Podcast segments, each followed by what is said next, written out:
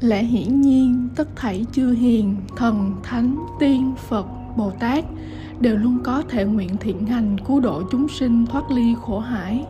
Đoạn trừ vô minh lậu hoặc diệt tận khổ não, nhưng các vị có phạm vi hoạt động phù hợp nhất định với những nhóm đối tượng có thể nguyện thiện hành tương ứng với mình.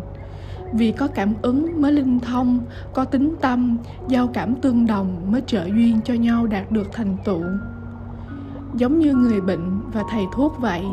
Bệnh nhân có tin tưởng tìm thầy thuốc và thấy bài thuốc của vị thầy ấy hay, hợp với mình thì mới tự tin mà thực hành phép chữa lành, bệnh tình mới thuyên giảm.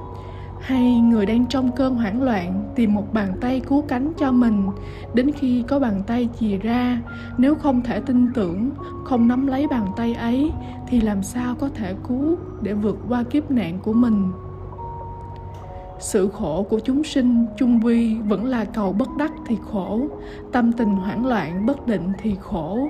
Thế nên, có thể đối diện sự khổ bằng tâm vô ngại, buông xả vọng cầu, không còn bất mãn thất vọng, thì tự nhiên cũng không có đau khổ vậy.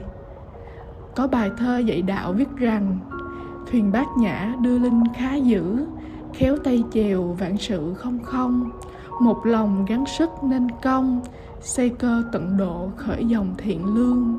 Miền cực lạc soi đường dẫn bước, đem hình hài đến trước thiên cung. Hồng ân phật thánh khoan dung, độ linh khắp chốn về mừng chí tôn.